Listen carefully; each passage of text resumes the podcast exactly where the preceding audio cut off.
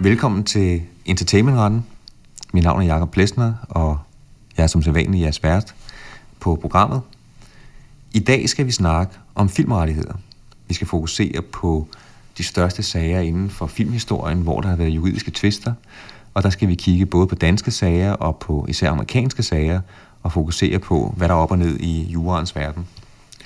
Og i dag har jeg ikke Morten Rosenmeier øh, med. Øh, jeg har fået selskab af min wing woman øh, i dag, Hanne Kirk. Øh, velkommen til, Hanne. Tak, Jacob. Øh, når jeg ser på dit øh, CV, så øh, må jeg sige, at øh, jeg er dybt imponeret. Advokat, Ph.D. inden for netop øh, tv-området, altså med levende billeder. Øh, konstitueret landsdommer. Øh, du har simpelthen været alle de steder, man kunne forestille sig for det universitetsmæssige miljø, til øh, nu at være advokat, men også at sidde og simpelthen afgjort øh, de her sager, som vi skal sidde og snakke om. Det er jeg lidt imponeret af at have dig med i, i podcasten. Tak. Jeg er glad for, at jeg må være med. Jamen altså, det, nu hviler der lidt, lidt af ansvar på din ja. skulder, fordi med den introduktion, så, øh, øh, så forventer jeg selvfølgelig også, at øh, du kan håbe, at du kan hjælpe med at øh, klarlægge nogle af de her problemstillinger, jeg som, pinden. som vi har. Ja. Det, jeg tænker på, at vi skal snakke om i dag, det er selvfølgelig til alle, øh, og det er jo ikke alle, som måske er jurister, lige forklare lidt om øh, de grundlæggende ting, der er, altså regelgrundlaget for, for film, øh, hvilke rettigheder der er i spil, og hvordan fungerer det. Øh, og så er der nogle ting, problemstillinger, som er ret kendetegnende for det, de retssager, der har været. Det ene, det er øh, beskyttelsen af filmens karakterer og historie. Øh, hvad med de øh, figurer, man bruger i filmen, og de figurer, som opstår i filmen, er de beskyttet? Øh, hvor meget frihed har man, når man laver en film til at portrættere virkelige personer på en bestemt måde? Så er der hele filmsættet, hvis man bruger andres øh, værker i sin film, og med andre værker, der kan det jo altså være alt lige fra et billede til en stol eller til tøj. Det er jo alt sammen noget, som er ophavsretligt beskyttet. Så kunne det også være interessant at kigge på, at man bruger filmklip i film. Når man øh, producerer en film, må man godt gøre det. Må man godt vise et klip fra en anden film. Øh, så det kommer vi ind på. Og så hvis tiden tillader det, så vil vi også lige kigge lidt på håndhævelse. Øh, hvordan øh, er reglerne indtaget for, for det. Lad os starte med filmrettigheder. Lige give et overblik over det. Hanne, kan du ikke forklare os lidt om, øh, når man laver en film, hvilke rettigheder sådan rent ophavsretligt er der, er der involveret? Jo, og der kan man jo starte sådan helt ved Adam og Eva, at, at filmrettigheder eller film er jo ophavsretligt beskyttede værker. Det er kunstværker efter ophavsretsloven, eller i ophavsretslovens forstand. Og man kan egentlig, hvis man så lige skal kigge lidt sådan øh, kommercielt branchemæssigt, så er hele filmbranchen, så baserer den sig jo i bred forstand på, på ophavsrettigheder. Nogle enormt ressourcetunge produktioner, der skal, der skal laves, og øh, det er faktisk ret vigtigt. Der er mange aktører, der er involveret. Det er vigtigt at kende de her aktører. Og så synes jeg også sådan erfaringsmæssigt, der er det rigtig godt at have nogle, nogle gode kontrakter på det her område. Og det handler jo alt sammen om ophavsrettigheder, i hvert fald i, i bred forstand.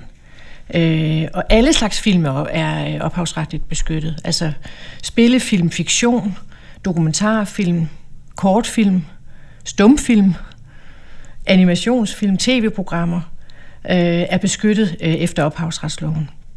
Og så afhænger det lidt af hvilken rolle du har, øh, eller hvilket bidrag du yder til den pågældende film, øh, hvor lang beskyttelse du har, sådan selve, hvad skal man sige, måske kerne gruppen af ophavsmænd, som manuskriptforfatteren, instruktøren og komponisten, eller komponisterne, øh, de har den lange beskyttelse øh, i 70 år efter, efter ophavsmandens død som mm. udgangspunkt. Øh, selve skuespillerne, som jo, kan man sige, er enormt vigtige aktører i, i film, de har også en beskyttelse. Det er 50 år. Og der skal ikke ret meget til, for at, at noget er beskyttet. Altså vi har, vi har øh, retspraksis, øh, hvor selv meget korte præstationer, altså kortvarige præstationer, de vil være beskyttet. Men der er noget med, at der er en norsk dom, som sætter fokus på, hvor øh, det er der det, det her med, hvor lang tid der skal til. Øhm, og det var en skuespiller, som, som øh, hvis præstation altså virkelig øh, blot varede to sekunder. Og det øh, mente man altså var øh, beskyttelsesværdigt efter den norske pendant til, til øh, øh, den udøvende kunstners beskyttelse. Øh. altså ved den dom, som nok også vil gælde i Danmark, så kan man vel sige, at, at alle kunstneriske præstationer fra en skuespiller, hvor man fremfører et filmværk eller et manuskript, det vil være beskyttet ja. i praksis. Ja. Og der er det jo også vigtigt at vide, at øh, det, der står i ophavsretsloven, det er, at øh, man skal fremføre et værk, øh, og øh, altså, der er ikke nogen krav her inden for juren om god eller dårlig kunst. Øh, selv hvis man gør det dårligt, så er det stadig beskyttet. Og i praksis, efter den her dom, så vil alle skuespillere jo præstationer være, være beskyttet. Øh, jeg er helt enig i. Og hvis vi kigger på ophavsmændene, så kan man sige, så det der, det der kræves der, det er for noget af et værk, et kunstværk i ophavsretslovens forstand, så er, det, er der et krav om originalitet. Og der har de seneste afgørelser fra, fra EU-domstolen jo i hvert fald ikke hævet baren for det, tværtimod. Øhm, og det gælder for alle værkstyper her også. Så, så, så der er ikke, der er ikke den, den slags udfordringer står vi ikke med. Øh, vi står snarere med udfordringer om at få sikret sig de fornødne rettigheder, så man ikke står med en eller anden øhm, enormt ressourcetung produktion, som så kan blive stoppet af en lille bagatel, i hvert fald set med, med producentens øjne, men som er noget, der betyder noget, fordi man måske har fået øh, filmet noget, som var beskyttet, eller sunget en sang, der var beskyttet, eller noget helt tredje. Og det er nogle af de sager, vi, vi, øh, vi kan prøve at vende tilbage, eller vi vende tilbage til. Ja, og ellers så kan man som lytter selvfølgelig også gå tilbage til nogle af de op, øh, podcasts, som vi har haft tidligere, hvor vi gennemgår reglerne herinde for, for ophavsret. Øh, Jeg tænkte lige på, Jacob, de ideelle rettigheder, de, de har jo stor betydning ja, øh, i filmbranchen. Og de ideelle rettigheder, det er jo dem, øh, for at opsummere, hvor man, øh, man har selvfølgelig ret på kreditering, faderskabsretten, men man har også ret til, at ens værk ikke bliver ændret på en måde, som er, er krænkende, eller gjort tilgængeligt på en måde, som er krænkende. Og der tænker jeg, Hanne, det er vel mest øh, de her ændringer, som har været oppe. Har der nogle ja, eksempler for, vi for praksis? Nogle, nogle, ret, nogle, nogle, nogle øh, ældre, men, men stadigvæk, tror jeg, retningsgivende og, og illustrerende eksempler. Øh, Sidney Pollack lavede en, øh, en øh, biograffilm, Tre døgn for Kondor hedder den på dansk. Og en så, god film. Ja, superfilm. Og så øh, vil Danmarks Radio vise den i tv.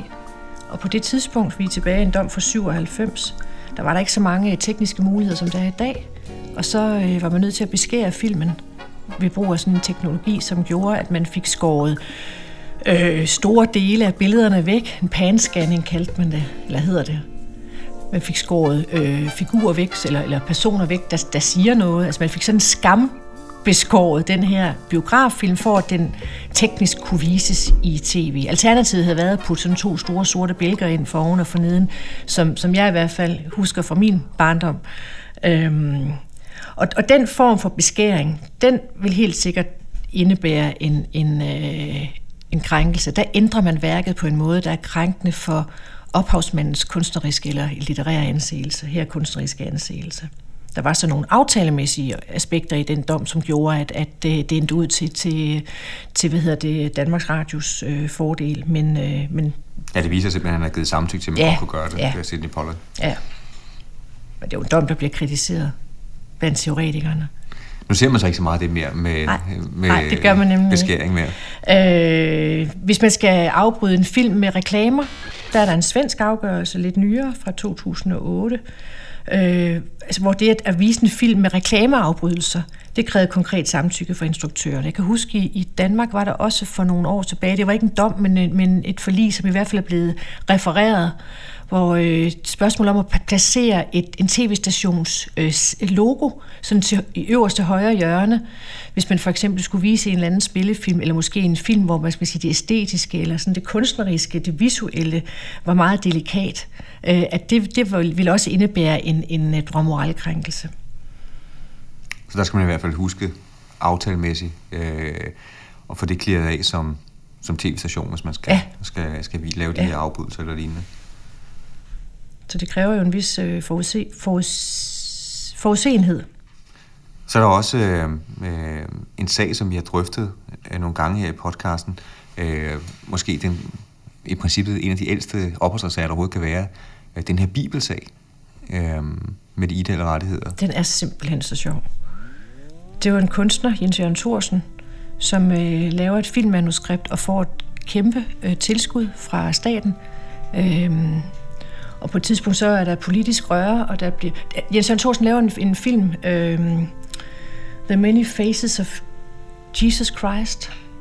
Og øh, det filmmanuskript giver som sagt en, en, øh, en stor, øh, et stort offentligt tilskud, som så på et tidspunkt vender er der politisk modstand? Ja, film, det, det handlede filmen, om, det var, det, det bliver i hvert fald rimelig øh, kontroversielt i den forhold til den kontroversielt, fordi det var egentlig en, en, det var en fortolkning af, af evangelierne. Og, og det der var lidt, øh, og, og det man gjorde, det var, der, der var scener, hvor Jesus og, og Jomfru Maria, de øh, er ude i nogle vilde øh, orgier, og der var bordelscener, og der var homoseksualitet og alt muligt andet, som man må sige er et stykke fra øh, evangelierne. Og der var jo rigtig mange problemstillinger i den her. For det første drøftede man, om det var blasfemi. Det er ikke så ophavsretligt relevant.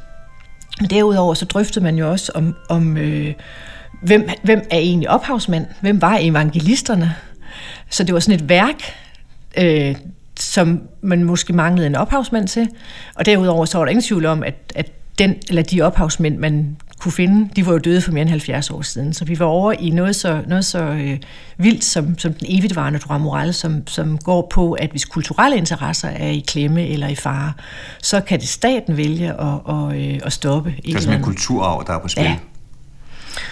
Og øhm, det man nåede frem til var heldigvis, at øh, Jens Jørgen Thorsens øh, Jesus film manuskript var en fri gendækning af evangelierne. Altså, der var simpelthen ikke tale om en, en bearbejdelse, der var overhovedet var omfattet af, af, af en eventuel ophavsret til, til de her øh, evangelier. Øh, og derfor så blev øh, den evigtvarende moral heller ikke afgørende for, for, øh, for, øh, for sagen. Og det tilskud, man havde givet til filmen, kunne man ikke trække tilbage med den begrundelse. Og en sjov anekdote på sagen, som vi også har nævnt før i podcasten, det er, at skønsmanden i sagen, øh, det var ingen anden end en ung Lars von Trier, øh, som afgiver forklaringer. Von Trier fik jo senere en, øh, en stor karriere. Så ja, det, øh, han var nok lige kommet ud fra, fra filmskolen. filmskolen. Ja, øh, så man kan sige, det er lidt om de ideelle rettigheder. Et af de store emner, som øh, jeg synes, det kunne være interessant at dykke ned i, det er det her med filmens karakterer, filmens historie.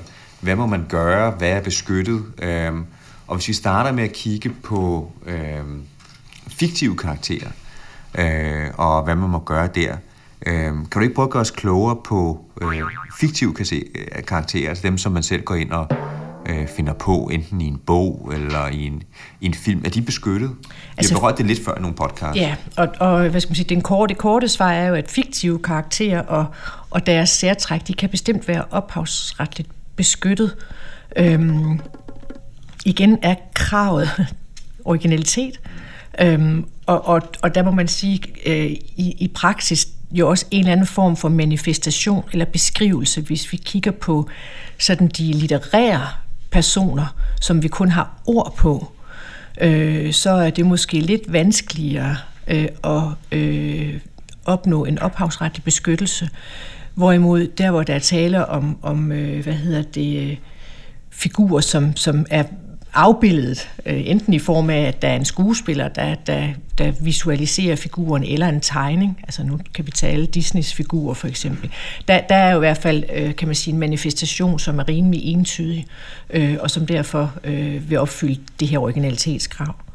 Øhm, så ja, fiktiv. Det er lidt nemmere at gøre med de grafiske figurer, ja. kan man sige. Det kan man ja. se og, og føle på. Det er altid lidt sværere med, med de her fiktive figurer, om det ja. bliver brugt en til en. Ikke? Altså, det man kan sige, det er, at de, de, de, de figurer, der bliver beskrevet, der kommer man jo hurtigt ud i noget, hvor, hvor, øh, hvor den beskrivelse af figuren måske kan blive lidt for almen, lidt for generel, lidt for tematisk, til at man må sige, så er vi over noget, som er så generisk, at, at man kan ikke have eneret til en, en 35-årig kvinde med rødt hår og, og øh, fire børn, eller hvad skal man sige, altså beskrivelsen skal nok være noget mere men der er noget med, at der findes en, øh, en tysk dom øh, som, øh, om Dr. Chivago.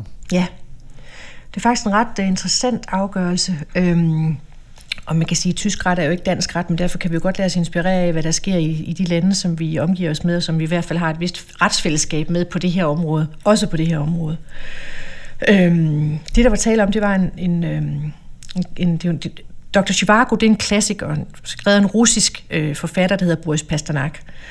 Øhm, og øh, i starten af 90'erne, så er der en... Øh, og den, den, den bog, den er filmatiseret, og, og det er sådan en, en, en filmklassiker. Det er en, en litterær klassiker og en filmklassiker. Og på et tidspunkt i starten af 90'erne, så er der en, en engelsk advokat faktisk, der laver en, en efterfølger, altså sådan en, en del 2 til øh, Dr. Chivago. Den hedder så Laras, Laras Tochter, den bliver oversat til tysk, den hedder Laras Daughter. Øh, og og det, den tager udgangspunkt i, det er jo sådan lidt en, det er en, det er en, en, en øh, sequel, eller en øh, fortsættelse. Og det er også lidt et spin-off, fordi Dr. Chivago var gift med Lara, og den her, den handler om, hvad skal man sige, øh, den fortsætter historien fra Laras datters perspektiv. Så der er den der sammenhæng. Øh, og det man ligesom, øh, det, det, man, det, man, øh, det, det som rettighedshaverne til, til Dr. Chivago mener, det er, at der taler om en ophavsretskrænkelse. Fordi man på den måde har lagt sig op af, af en, en bind 1. Øh, og man har, øh, hvad skal man sige, genbrugt øh, dels øh, noget historisk, dels nogle scener, nogle øh, personer, ikke mindst et persongalleri, øh, og nogle øh, indbyrdes relationer, de her personer imellem. Øh, og, og der fandt man faktisk i øh, den tyske Bundesgerichtshof, at der var tale om en, en, øh, en krænkelse af ophavsretten til bogen Dr. Chivago. Hvis der er en person, som grafiske personer undtaget, det, der er det ret oplagt, at øh, de er øh, beskyttet. Øh, men hvis der er en person, som er beskrevet ret godt i en film, øh, eller en bog, øh, så det, kan man altså ikke bare tage dem ind i en, i en ny film og, og digte videre med dem, så kræver det tilladelse.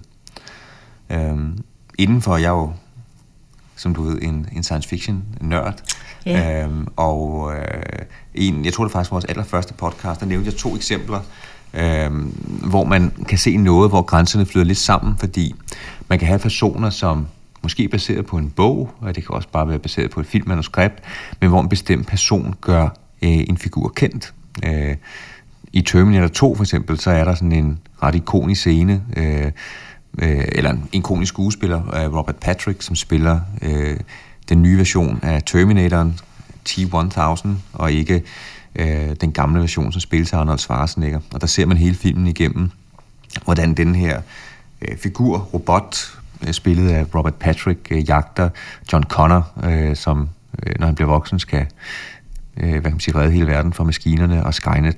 Øh, nu skal det ikke blive sådan en science fiction fortælling, det kunne det ellers godt blive.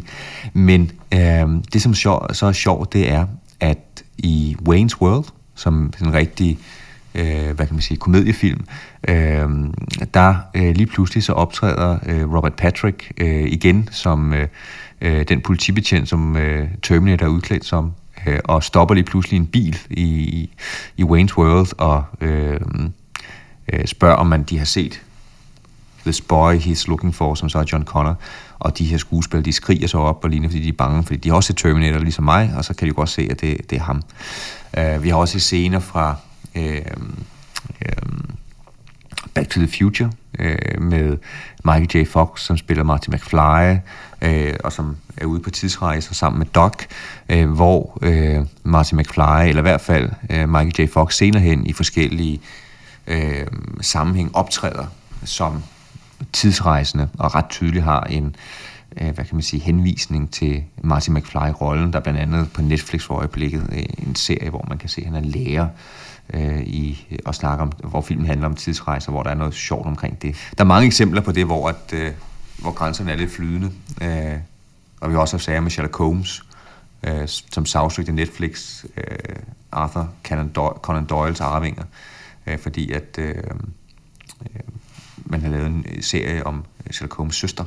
Øh, men der var beskyttelsestiden i hvert fald i vidt omfang udløbet. Hvis vi så kigger på noget helt andet, nu har vi talt om de her fiktive personer, så er det også det her med ægte mennesker. Øh, det er også noget, vi har et interview med øh, Tobias Lindholm, øh, hvor vi kommer ind på de her emner også, øh, hvor Tobias er kendt for at portrættere øh, fiktion øh, inden for virkelighedens rammer. Øhm, hvad kan udfordringen være der? Altså, der kan man sige, der har, har vi en lidt bredere vifte af, af øhm, ja, både, af, både af hensyn, der skal tages, men også af regler, man kan basere sig på. Så det er ikke kun ophavsretten, der, og det er måske faktisk øh, ofte andre regelsæt, som, som, øh, bliver relevante her.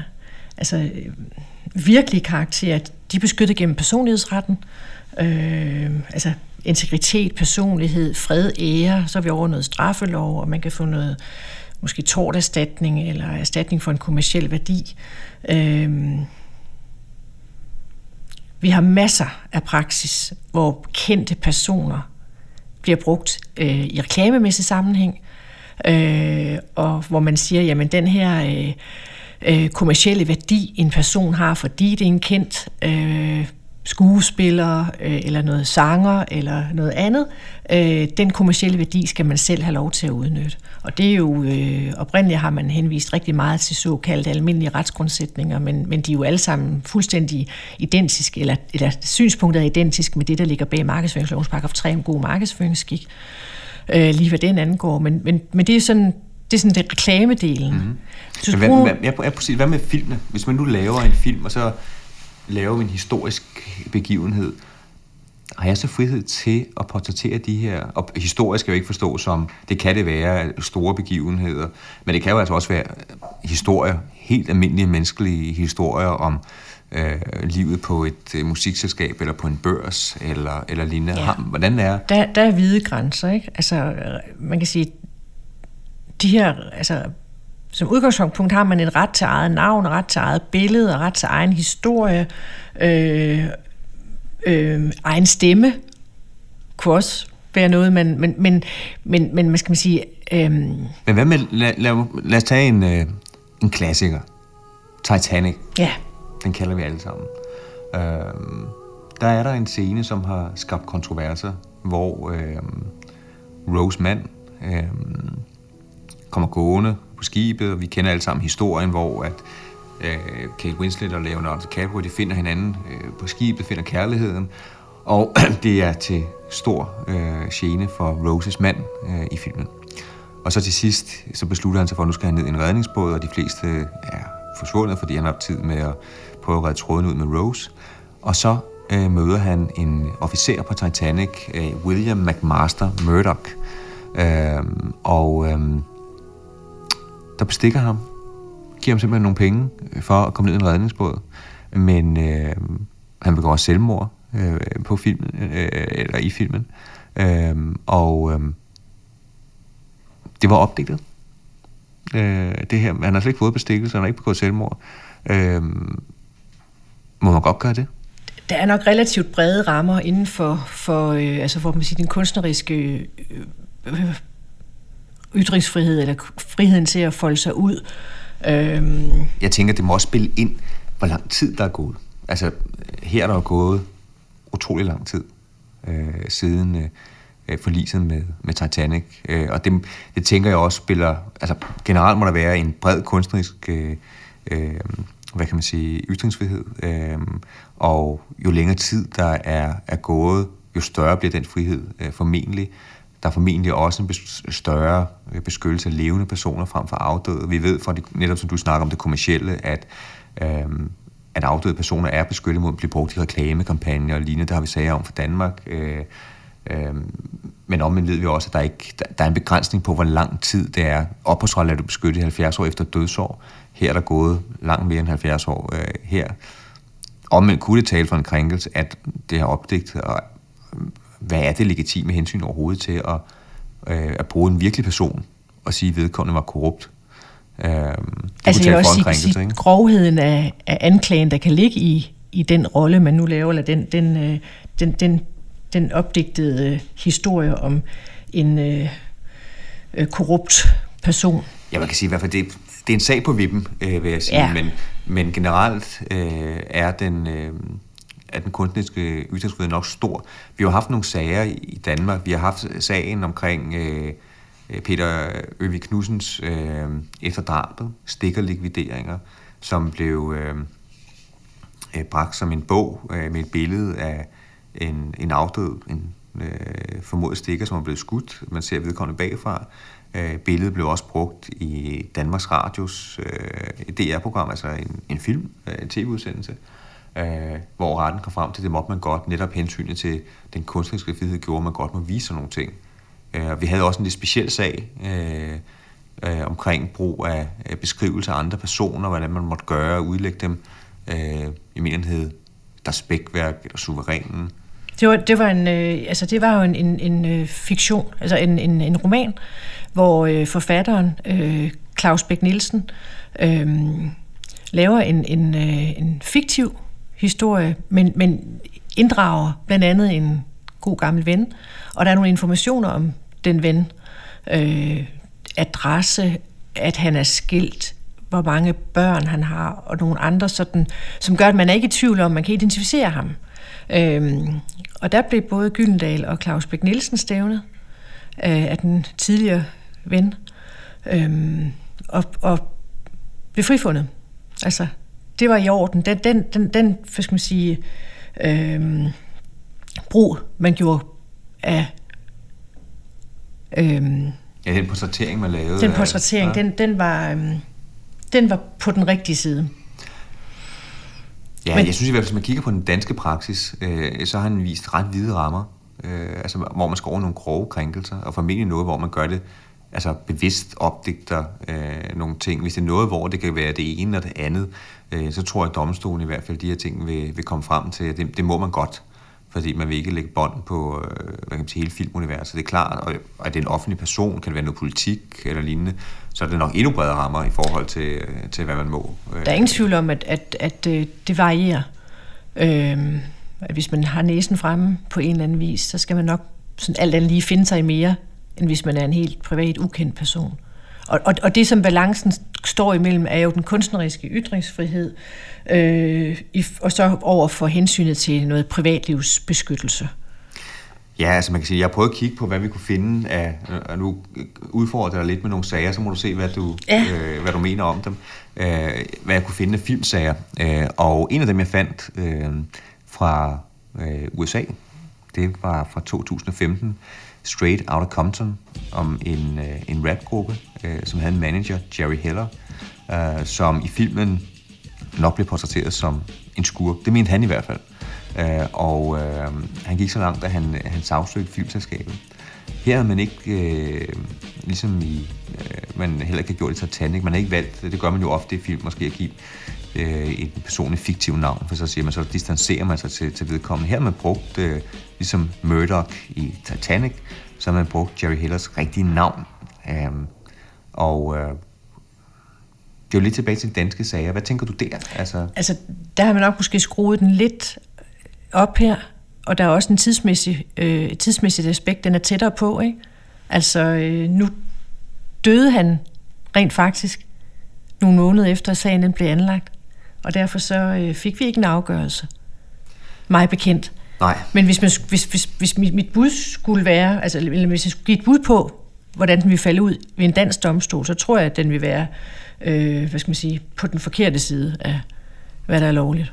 Jeg vil nok helt til, at det, at, det, at det vil være lovligt ud fra, at hvis, hvis det er mere sådan en, en skurkerolle, øh, han har, øh, hvor at det ikke er noget, man decideret kan... Det er jo selvfølgelig an på, hvor langt man går i den her skurkificering, men hvis det er noget, som man kan man sige, øh, er lidt mere generelt, øh, og ikke sådan helt konkrete ting. Han har gjort noget, som er, øh, hvad kan man sige, ulovligt, vi over noget injurerende eller lignende, øh, så tror jeg stadig, at man har rimelig øh, øh, stor frihed. Men det er jo... Øh, det, det er jo godt, vi er lidt uenige her, for der er et andet eksempel, øh, faktisk også fra 2015, for der kom der en anden film på gaden. Ja. Øh, og nu har vi snakket om Leonardo DiCaprio i Titanic, og øh, så lad os da snakke om Leonardo DiCaprio som The Wolf of Wall Street. Øh, fordi der øh, øh, portrætterer han en virkelig person, øh, Jordan Belfort, øh, som gjorde nogle ting, man ikke måtte, og også kom i fængsel. Øh, og det var ikke John Belfort, der blev sur, for jeg tror ikke, han kunne gøre så meget ved den øh, portrættering. Den var, den var nok rimelig rigtig, desværre. Øh, men det var en af hans tidligere kollegaer, Andrew Green, øh, som mente, at han blev portrætteret som en kriminel misbruger, uden moral, uden etik. Altså, griner jeg lidt, fordi det, jeg tror, det var et kendetegn helt for hele filmen, at det nok mere handlede om penge end... Og, en moral. En moral. øh, øh, men øh, han var faktisk øh, slet ikke nævnt i filmen, øh, men der er en person, som han mener minder meget om ham. Øh, Nicky Rockrat øh, Koskov. Øh, så her er vi lidt længere væk måske. Han blev ikke, Ja. Portræt, altså han blev ikke engang nævnt. Der har man lavet den der, prøvet at lave en lidt fiktion. Altså på et eller andet tidspunkt, så, så er afstanden så stor, og, og, og blandt andet det, at navnet ikke bliver nævnt, må der i hvert fald være et aspekt, der trækker i den retning, at, at, den, at det her det er fagnet af den kunstneriske frihed, Han efter har, min han, mening. Ja, præcis. Han har åbenbart følt sig ramt af, at der var tale om en, en misbruger uden, Ja. uden etik og moral. Så tænkte jeg, Ja. det, må, det må være mig. Det må være mig, ja. det er måske også lidt sigende. Altså der, der er vi over i det der, hvor man kan sige, det er, det er så generisk eller øh, øh, lidet konkret. Ja, men det kom fra retten. Altså, de, de kørte den i mm. USA, men der mm. gjorde de faktisk det, som du også siger, at øh, der var ikke noget bevis for, at der skulle være tale om en, en krænkelse. Og siger man så, når man netop har lavet den her distancering, hvor man giver karakteren et andet navn, øh, og det er altså... Øh, I det øjeblik, du gør det i en film, så laver du i hvert fald også, den, så gør du den kunstneriske ytringsfrihed endnu større, Ja. øh, hvis du gør det. Så det er i hvert fald et, øh, øh, et godt Et råd, hvis det er, man, øh, man laver film, og så kan man, hvis det ikke har nogen betydning for, for handlingen, det kan vi jo spørge øh, Tobias om, øh, jamen så er muligheden for at lave det her distance, den, øh, den er i hvert fald oplagt at benytte, fordi så øh, kommer man endnu mere ind for noget, som er, er sikkert. Har du nogle eksempler på noget, der kunne... Øh, som ikke er så science, jeg er jo science fiction nørd. Du er science fiction. Nu tager vi noget, der ikke er science fiction. Øhm, der, der er et super godt eksempel, uden at det har ført til en retssag som sådan. Øh, det handler om Kevin Spacey, som jo øh, havde hovedrollen som Frank Underwood øh, i øh, House of Cards. House of Cards. Øhm, på YouTube, der kan I se en, en, en ret sjov tre, tre minutters øh, film, hvor øh, Kevin Spacey Ja, undskyld står i sit køkken juleaften 2018. Han er lige blevet øh, øh, hvad hedder det, øh, hængt ud for sexual abuse. Øhm, og der står han øh, og øh, agerer Frank Underwood og, og har virkelig... Øh, Altså, det er en meget mærkelig video, øh, fordi som du siger, øh, han er i øvrigt også lige blevet dræbt i, øh, eller ikke dræbt, han er lige afgået øh, ved, øh, øh ved døden i, øh, i tv-serien. Øh, Det var jo i hvert fald den måde, man fik ham skrevet ud af Ja. serien på, efter at han nu fik nogle, øh, et grimt ry og rygte, og den her sag på halsen, eller de her sager på halsen. Altså, folk har lidt svært ved at forstå den video. Den er lidt mærkelig. Han står der, øh, hvad kan man sige, med juleforklæde på i sit køkken, og øh, øh, ret tydeligt jo laver nogle referencer til den her film. Altså, jeg mener, han siger, you never actually saw me die, did you? Øh, og siger, altså, let me be frank, øh, henvisninger til det taler på samme måde. Laver i hvert fald en masse ting, som måske ikke isoleret set kan sige, det er lige den person, du bruger, øh, men det er ret tydeligt jo, at han laver referencen Hvordan er det putter sin fingerring på... Der er sådan nogle bevægelser også, som er øh, totalt Frank Underwood øh, bevægelser. Hvad tænker du Og, der, og der, der, der vil umiddelbart vil man sige, det er jo helt sikkert på den forkerte side, fordi den, den, øh, han, han, øh, han lægger sig så tæt op af den her, og det er tilsigtet og alt muligt andet. Men så alligevel, så er der jo noget... Altså for det første er det jo en, en, det er jo en, en, øh, en, en kommentar til hele, hvad skal man sige, misæren omkring ham som person. Så han er ude og ytre sig om noget, der i den grad er, er hvad hedder det, fremme og i offentligheden. Øh, Men er der ikke en Og- stor og forskel med, lidt- med, at han ytrer sig? Det skal han selvfølgelig have lov til, men så gør han det på... Ved at han, bruge, han gør det ja, ved at bruge karakteren. ja, altså, og, og, og, og, og der kan man sige, det er... øhm, Der er noget humor i det, der er noget parodi. Og så er vi jo i USA, og der har vi jo en øh, fair use øh, i den am- amerikanske ophavsretslov, øh, som måske redder ham, måske ikke. Ja, altså jeg, jeg, jeg tror, spillerummet er større for, øh, for de her figurer, når det er dem, dem selv, der gør det, men igen, når det sker i, øh, i sådan nogle sammenhæng, altså der er stor forskel, som jeg nævnte i en podcast, på at stå og lave nogle, øh, hvad kan man sige, øh, fans memorable øh, autografer eller lignende, hvor man så sidder som, øh, som den figur, eller måske står i Rødovrecenter. Det kræver sgu nok, det kræver nok tilladelse alligevel.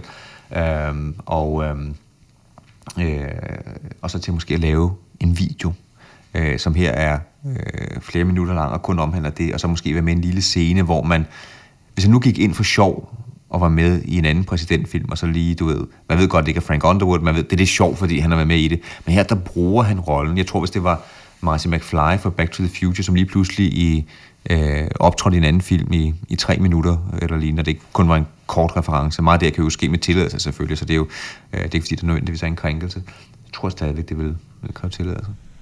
Altså, det er jo dybt kontro- kontroversielt, han stiller op på den her måde, men, men, men nu, nu hiver jeg mig lige lidt væk fra det sådan rent ophavsretlige, eller, altså, det er jo klart, altså, der er jo en konflikt, øh, han skal ud af det her, han bliver skrevet ud, han bliver slået ihjel, og så laver han, kunne hjælpe mig, en, en, øh, en video og lægger ud på YouTube, hvor han så øh, på subtil måde ved brug af sin figur og de kendetegn, som, øh, som, som figuren har, får givet et, et, øh, en mavepumper, eller i hvert fald et, et, et sit input til, øh, til den her hvad skal man sige, situation, han er blevet placeret i.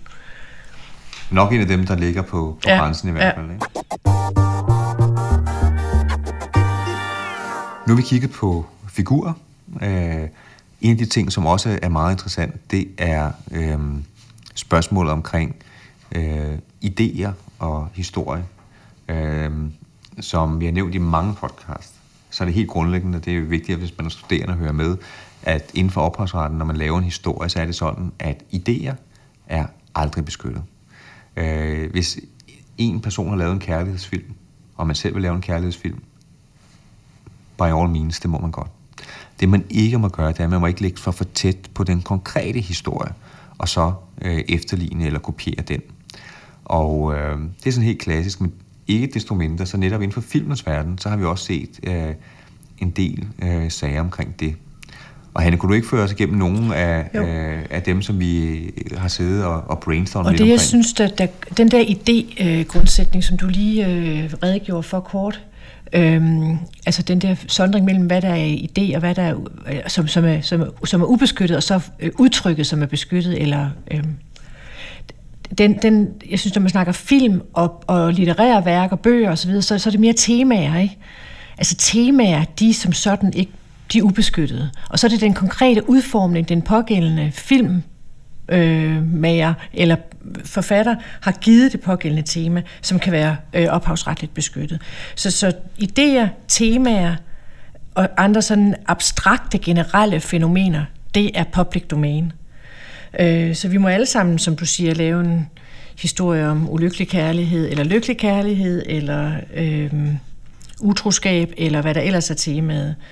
Øh, vi har en, altså, det er virkelig noget, som, som, som tit bliver, kommer frem, måske især i USA, øh, at, at man føler sig gået for tæt på.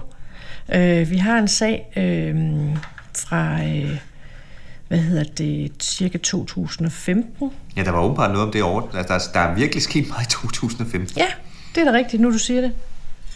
Der bliver, der bliver Disney anklaget øh, for at have stjålet øh, ideen bag filmen Frozen som jo handler om de her to Anna og Elsa søstre. Så der er en søskende relation.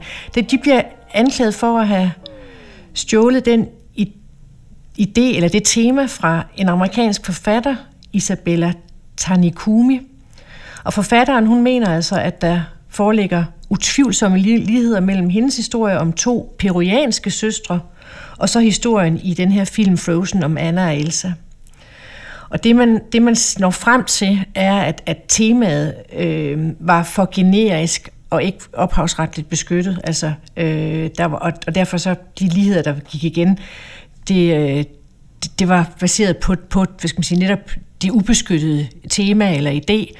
Øh, historierne var, var helt forskellige. Og så bare det, der, altså, der er to søstre, hvor der er et forhold, som minder måske det, som man ser i Frozen, men hvis det er to fuldstændig forskellige værter. Den ene, det er, øh, hvad kan man sige, en is- eller sneverden, øh, og det andet, det er det foregår måske et helt andet sted, og nogle andre karakterer og lignende. Det, det gør i hvert fald, at man, netop som du siger, mener, det er, øh, det er højst den samme idé, og det er ikke beskyttet i hvert fald. Nej. Det er ikke den samme historie. Der skal noget mere til. Man skal gå ret tæt på. Det vil også, altså det vil også være problematisk, hvis beskyttelsen var så bred.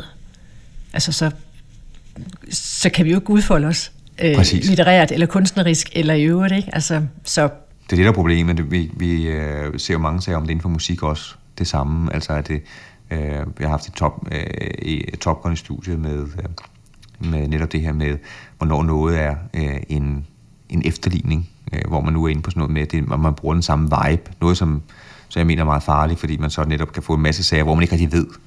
Øh, man bruger bare den samme idé bagved det, de samme virkemidler. Ja. Øh, hvis det pludselig bliver krænket, så, så, er der, så vil det nok gøre noget med, hvad man tør lave af, af film. Men det var lidt med Disneys øh, verden, det skal vi selvfølgelig også have på plads. Øh, har du andre eksempler med øh, ja. til, til lytterne? Og også fra 2015. Det var et godt år, som man siger. Det var øh, Django Unchained, og øh, hvor Tarantino og produktionsselskabet bag den film blev sagsøgt for at krænke ophavsrettigheder i forbindelse med manuskriptet til filmen.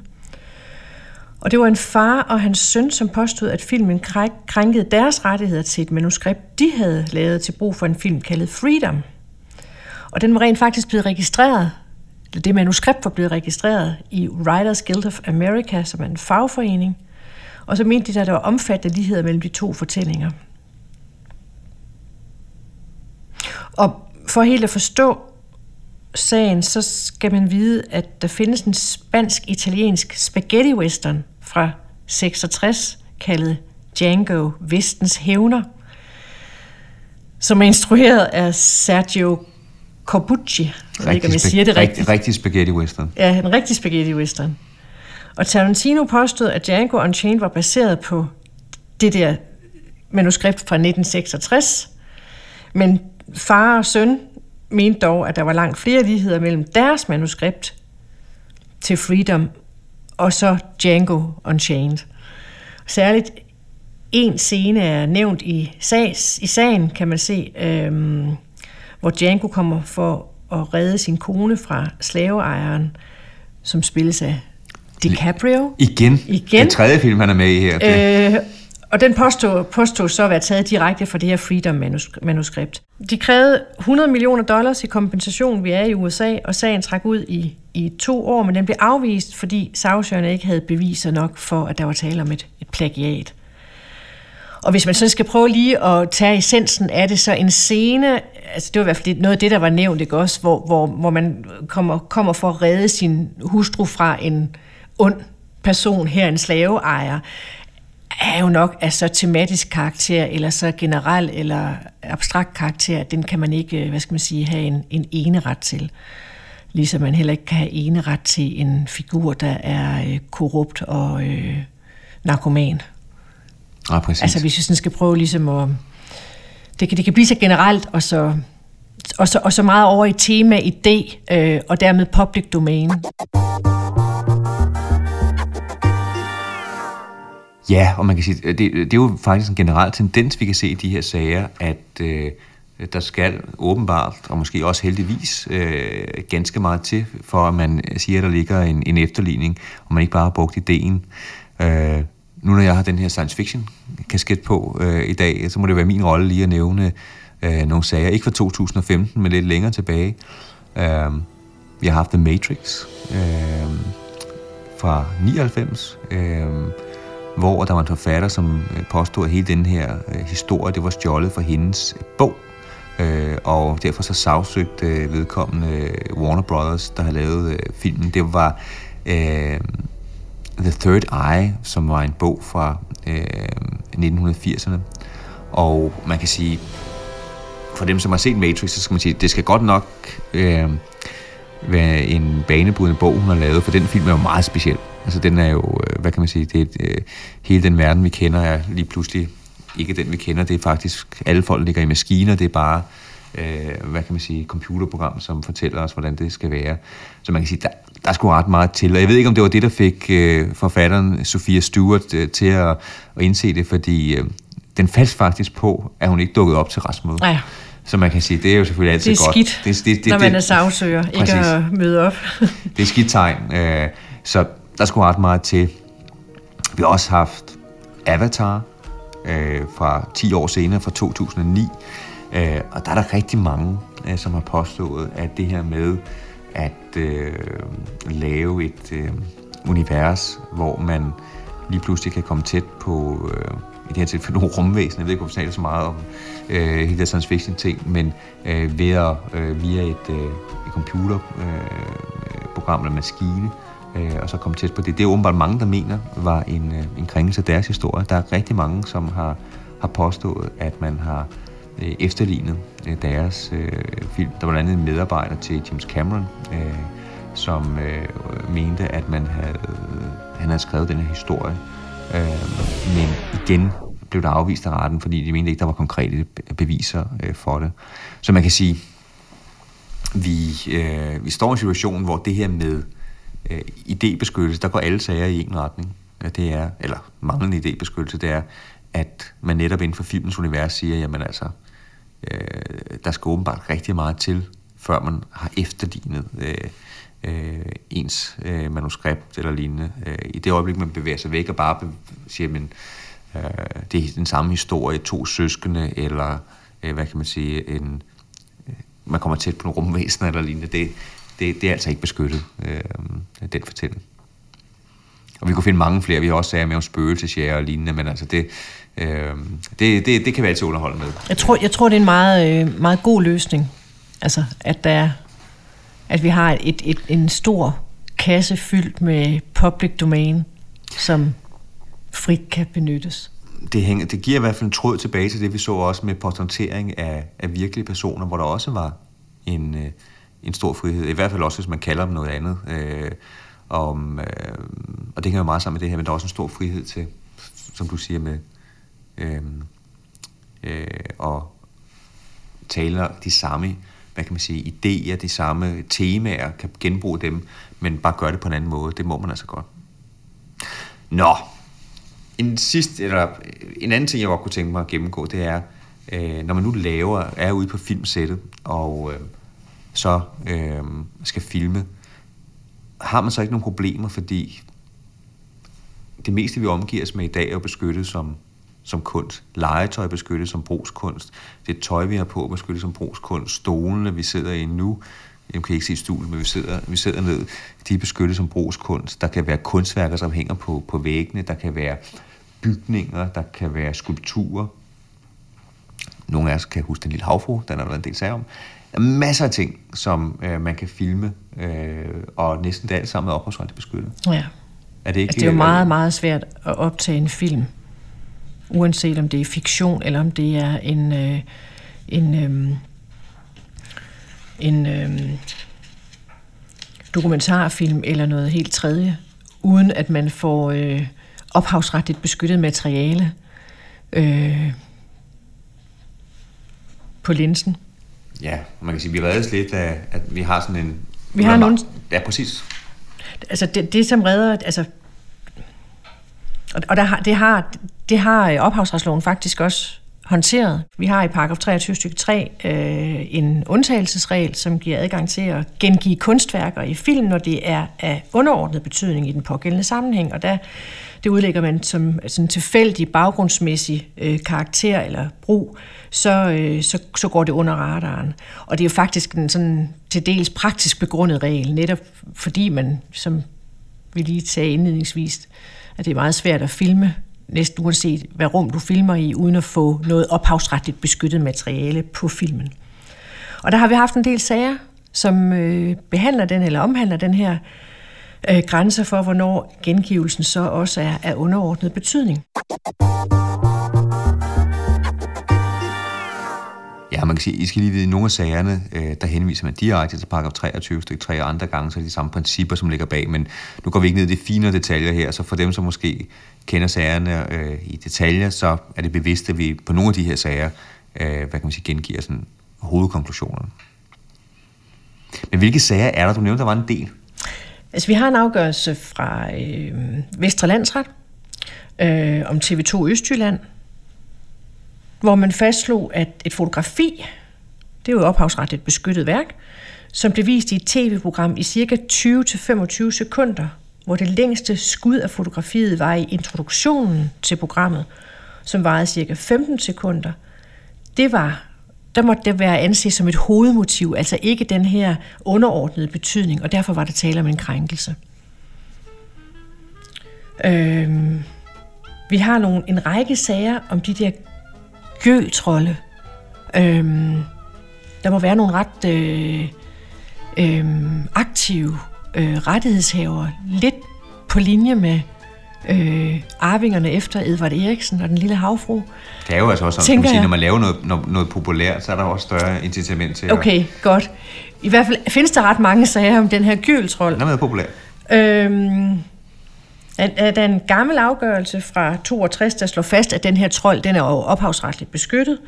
Og så har der været nogle sager sidenhen, øh, hvor man i en film, øh, Elitepædagogen øh, fra 2005, der havde Walt Disney lavet et plagiat af den her gøltrold, og lavet det indgå i filmen, uden at øh, der var nogen, øh, indgået nogen licensaftale øh, mellem Disney og så dem, der har øh, rettighederne til den her trold. Og der øh, afvist fodretten øh, at bruge 23 stykke 3 og nedlagde et forbud mod visning af programmet. Johnny Depp har siddet med den på skødet. Øh, Intet mindre. I et kortere klip. 7-8 sekunder. Det var en øh, kendelse fra Københavns Byret øh, om filmen Dark Shadows. Vampyrfilm, tror jeg. En vampyrfilm, hvor øh, Gyldsrollen den øh, var med i en scene, som sagt på 7-8 sekunder. Øh, og der afviste man øh, at nedlægge et forbud mod distribution og markedsføring af filmen under henvisning til øh, paragraf 23 stykke 3, den vi lige talte om før. Fordi den kun indgik meget, altså trolden kun indgik meget kortvarigt, øh, og brugen derfor var af underordnet betydning for filmen. Ja, og det var måske en sådan naturlig element at, at bruge det øh, der. Øh, jeg faldt over en amerikansk dom fra øh, 97 over noget, som jo også er meget oplagt i, i film. Øh, det var nemlig en plakat, som blev vist i en, øh, øh en komedieserie, øh, hvor den blev vist 26 sekunder i en, øh, fordelt på ni sekvenser, og den længste sekvens, øh, som jeg kunne læse mig frem til, det var, var 5 sekunder.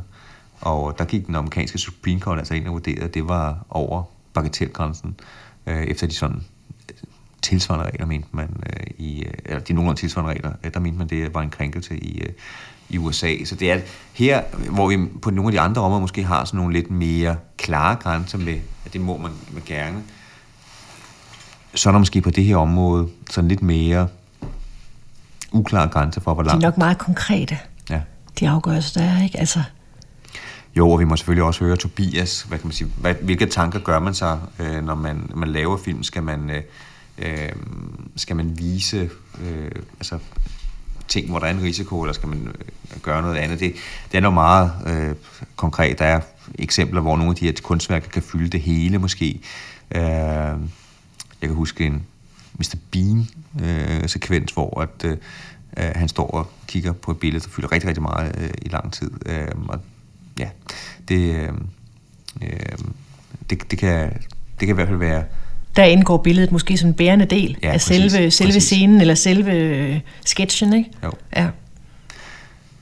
Så har vi øh, nogle lidt, fået, nogle, fået nogle lidt spøjse vinkler øh, på, på ting, hvor noget ophavsretligt også indgår. Jeg kan jo øh, nævne, øh, det er jo altid en glæde, når man kan nævne noget med Star Wars. Øh, I Star Wars, der har man nemlig et kontrovers, som er næsten lidt geopolitisk. Øh, og øh, man har en sag fra 2011, Øh, nu er det sådan, jeg er så vild med, øh, med Star Wars, det kan jeg lige godt sige her, når, man, når vi har erkendt, at det er nørdernes øh, jura-podcast inden for entertainmentret. Så jeg har faktisk en, øh, hvad kan man sige, sådan en, en Star Wars øh, helt øh, uniform fra en af de, de første film stående øh, derhjemme. Øh, og øh, det er en, der hedder øh, engelsk øh, person, der hedder Andrew Ainsworth, som har designet de her øh, Star Wars øh, øh, uniformer, som blev brugt i de amerikanske film med George Lucas øh, i spidsen. Og øh, han sælger stadigvæk de her uniformer. Han er fra England, øh, og øh, han sælger blandt andet Stormtrooper øh, hjelme. Dem, som kan huske Star Wars, der er de her hvide Stormtrooper. Han sælger hjelme, han sælger uniformerne, øh, og øh, de bliver lavet på det mest originale, det kan være, nemlig øh, de originale maskiner, øh, de originale former. Øh, men øh, det mener øh, George Lucas i USA, er en krænkelse, øh, fordi han har rettighederne til, til filmen. Og der stod de engelske domstole lige pludselig i et dilemma. Hvem, hvad skal man gøre? Det er jo ikke første gang, vi ser det, hvor at der øh, er en, en producent, som måske ikke har rettighederne, men som faktisk producerer dem på det originale forme. Og der kommer man frem til en lidt speciel øh, konklusion, for det man siger, det er, at de her hjelme, de er ikke øh, kunstneriske værker, men de er praktiske værktøjer, og dermed er de ikke ophavsretligt beskyttet. Ja. Den tror Det er jeg... noget sludder. Ja, det, Hvis, hvis, hvis vi skal lægge en, dansk, en, lægge en dansk øh, ramme ned over det. Ikke? jeg tror, hvis vi skal lægge en hvilken som helst ramme ned over Godt, det, så, men øh, jeg vil nøjes med at udtale mig om det danske så, fordi det, at noget er et praktisk værktøj, udelukker jo ikke, at, at det er ophavsretligt beskyttet. Vi har jo ophavsret til, der er domme om ophavsret til stikkontakter og øh, røgalarmer og lignende, ikke? jo, og, og når jeg, sådan som jeg husker din hjelm, Jakob, så er den sådan, altså, den, den vil helt sikkert opfylde originalitetskravet. efter, efter ophavsretsloven. Ja, jeg vil sige, den er, øh, den vil jeg også sige, den må være ophavsretligt beskyttet, og de sager, der har været i USA øh, omkring øh, Star Wars, der har man jo også ment, der var en beskyttelse, også af Stormtrooper-figuren, så der er, der, der er vi ude noget geopolitisk, som vi også ser i andre steder med inden for en masse andre sager, hvor der kan være nogle måske nationale interesser, som er i spil. Det tror jeg i hvert fald var her. Nok om Star Wars. Øh, Jeg synes også, der er en rigtig, et rigtig sjovt eksempel med, øh, med Pixar, som øh, jo i sin, øh, i sin, hvad kalder man det, trailer starten, altid, der har de har det den der fantastiske lampe, der kommer hoppende. Øhm, og den, der har de altså, brugt den her ikoniske lampe siden 86. Ja, lampen, den er lavet af en nordmand, øh, Jak Jacobsen, norsk designer, som døde i 96, og den er produceret af Luxo, som er en virksomhed, han stiftede, eller han, var, han grundlagde. Og, og der har man lavet en aftale, og øh, indtil 2009, der havde man i hvert fald fra rettighedshaverens side accepteret Pixars brug af lampen. Og så sker der det, at Disney i forbindelse med filmen Up øh, begynder rent faktisk at sælge fysiske eksemplarer af lampen, uden at få samtykke fra den norske rettighedshaver, øh, som så sagsøgte Disney. Øhm, og blandt andet havde man også øh, nået at lave en to meter høj øh, model af den pågældende Pixar-lampe, som altså oprindeligt er en Luxo-lampe, øh, i Disneys, øh, Disney World Florida. Øhm, den blev forligt, så øh, parterne nåede ikke at få en, en dom.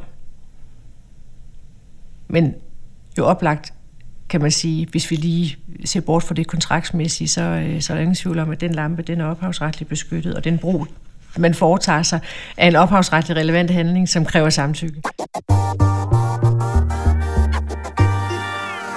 Så havde vi en, apropos specielle sager, så kan jeg måske til sidst nævne, at vi havde en, en speciel sag i 2011.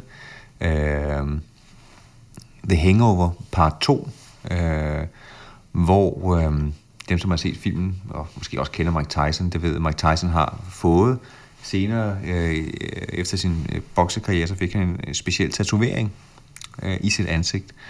Og øh, i filmen, der sker der det, at, fordi der sker jo det her, de her hangover-films, at de laver en masse ting, som de ikke kan huske, øh, og han vågner så op med øh, en af de her karakterer, med at have fået tatoveret en ansigtstatovering præcis med en til Mike Tysons.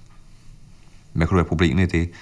Jamen det var faktisk ved at stanse øh, hele øh, filmen, fordi tatovøren, som havde lavet tatoveringen til Tyson, øh, han havde, det mente han, ophavsrettighederne øh, til det, og det har han jo også ret i, fordi det er et kunstnerisk værk, og hvis det ellers opfylder originalitetskravet, det kan man drøfte, men hvis det gør det, så er det beskyttet. Det er noget, vi har set også i sager i, omkring computerspil og NBA, hvor at man i clearingen øh, øh, har, ikke har clearet tatu, øh, tatoveringerne, som de har haft på deres øh, arme og andre steder. Øh, og så er spørgsmålet, om det er en krænkelse.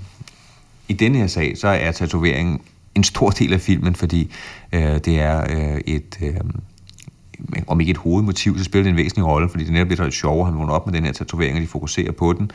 Øh, og det var lige ved at stoppe øh, filmen, og øh, øhm, så der indgik man i forlig, øh, og det var man øh, formentlig også nødt til at gøre som, som filmselskab, fordi man ikke havde tænkt over det. Øh, og ellers skulle man helt have, have fjernet sådan rent digitalt og helt have ændret historien ved det, eller i hvert fald have givet den en helt ny tatovering, men så ville det sjove gå væk, for den skulle jo netop være ligesom Mike Tysons, fordi Mike Tyson har været med i etteren også. Øh, så der er altså eksempler på noget, hvor man nogle gange siger, hov, der er faktisk også noget ophavsret inde over, som man måske ikke lige tænker over, fordi det ikke er det mest naturlige. Så husk det også, hvis man som filmproducent har, har tatoveringer med. En sidste ting, øh, vi kan snakke om, Hanne, det tænker jeg er øh, brug af film i film. Simpelthen der, hvor man siger, jeg vil gerne vise noget fra en, øh, en anden film øh, i min egen film.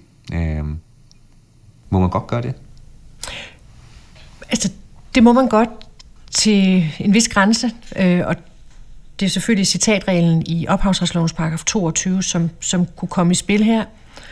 Og der kan jo, det kan jo give rigtig god mening at citere frem for at referere, eller citere noget, som andre har, i form af, at man simpelthen gengiver det, øh, frem for at begynde at skulle, skulle producere øh, på ny.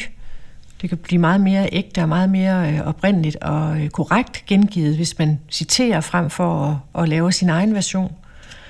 Øhm, og der har vi en, en række domme, eller hvis man skal sige lidt om, om citatretten generelt, ikke? og det, det er uanset om vi kigger på film eller andre værkstyper, så, så er, er det jo nok sådan, at, at vi dels kigger på, at det man bruger, det skal have et omfang, som er sådan tilpas ydmygt eller beskedent, og så skal det bringes i en eller anden sammenhæng, som, som øh, er øh, i overensstemmelse med god skik. Øhm. Og det er jo også en, en vurdering, som bærer lidt de sædvaner, der gælder. Altså, det behøver ikke være det samme inden for Nej, område til område. det varierer fra område til område. Vi har altid antaget, øh, at for eksempel så er der i, i den offentlige debat, eller pressens ytringsfrihed, den, den, eller pressens citatret, den, den har en, en, en den er bredere end, end citatretten i kommersiel sammenhæng eller reklamemæssig sammenhæng. Der er den faktisk øh, som udgangspunkt ikke eksisterende. Ja, og man kan sige, at inden for musik, øh, der har vi jo tidligere podcast også kommet øh, frem til, at der gælder der nærmest ikke nogen citatregel. I hvert fald ikke, hvis det er inden for sampling, øh, hvor selv øh, to sekunder har EU-domstolen sagt, det, øh, det, det må man ikke gøre. No go. Øh, og der findes ikke rigtig nogen sager med sampling, hvor man må. Øh, der kan så være noget andet, hvis det er live, det kan være noget andet, hvis det er man selv indspiller det, øh, men, men stadigvæk, der gælder nogle øh, specielle øh, sædvaner der. Men hvordan ser det ud inden for, for filmens område, hvis vi nu kigger med vi har, på vi har, dansk praksis? Ja, vi har et par, par afgørelser fra starten af 90'erne. Øh, den ene, det handlede om sådan en, øh, en, en Danmarks eller handlede om en, en udsendelse, som Danmarks Radio udsendte, handicapbilleder. Øhm, og øh, der blev en to minutters sekvens med sådan noget specialkomponeret musik fra en 40 minutters kortfilm om handicappede, anvendt i et 50 minutters tv-program. Så det var jo sådan på en måde et relativt ydmygt, øh, ydmyg bid, eller det kan man jo diskutere. To minutter fra en 40 minutters kortfilm, som bliver gengivet i en, en øh, udsendelse øh, om handicappede. Det er alligevel lidt af en, en bid, jeg mener. Altså. Måske, ja. Det, man nåede frem til for Østre Landsret side, var, at øh, det var lovligt citat. Men, men der skal man lige ind og kigge i dommen, fordi, øh, og, så, og det har i hvert fald nok, tror jeg, haft betydning for, at den landede, hvor den landede. At der var tale om nogle seriøse indslag øh, i en væsentlig samfundsdebat. Så der var den her, hvad skal man sige, øh, sammenhæng, som øh, måske gjorde, at citatretten havde en, var, var lidt bredere. Ja, fordi det man gerne ville, som jeg husker dommen, det er, at man siger, at man har et formål med det. Du nævnte det man her med vil gerne øh, vise et billede af, at handicappet også var almindelige mennesker, eller øh, øh, levede et liv, som var relativt normalt. Der var et tema, som, som havde stor bevågenhed samfundsmæssigt på daværende tidspunkt også. Så det er måske noget, som er lidt, lidt øh, motivborgent, altså ja. at, øh, at, hvad, har man en, hvad kan man sige, savlig årsag til at gøre det? Er det øh, en debat, som du siger også, øh, spændende? Og et par år senere har vi en anden afgørelse, også fra Østrelandsret. Der var tale om, at øh, en tv-station, øh, som vi lave en, øh, et program om Bille August, filminstruktøren Bille August, der havde man anvendt et klip på 1 minut og 7 sekunder fra et interview med Isabel Allende, den sydamerikanske forfatter, som I ved, Bille August lavede øh, Åndernes Hus, den filmatiserede han.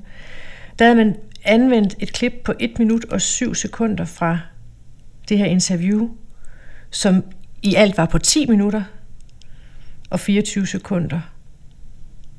Og det der ene minut og 7 sekunder havde man øh, anvendt i en, øh, et program om Bill August på 30 minutter. Og der nåede man frem til, at det overskred øh, grænserne for lovlig citat. Så det var ulovlig brug. For cirka et minut.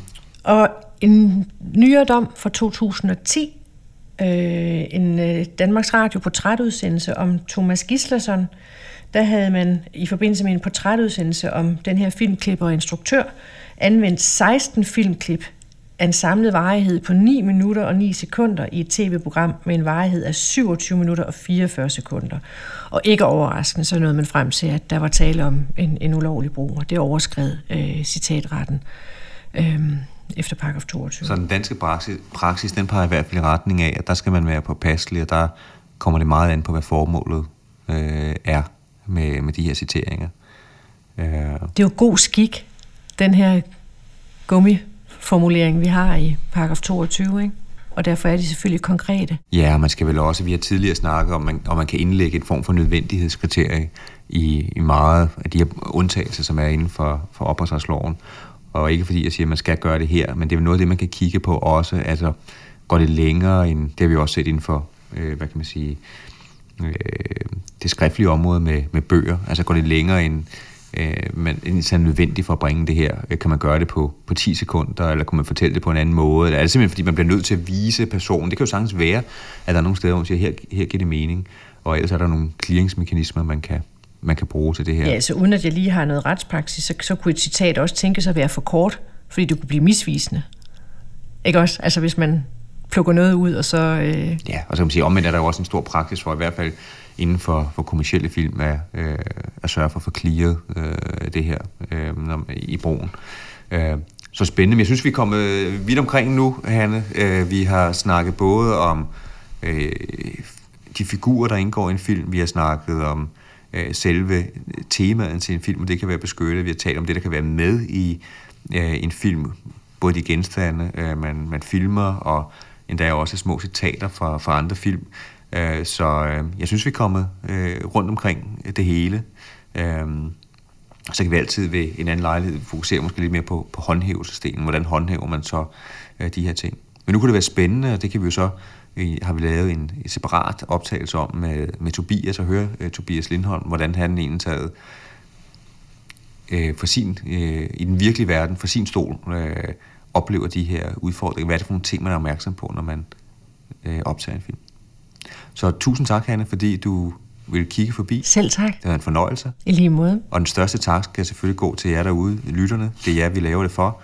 Øh, skriv endelig øh, til os, hvis I har idéer til, eller lignende, som I gerne vil have, vi bringer i udsendelsen. Så tak for nu.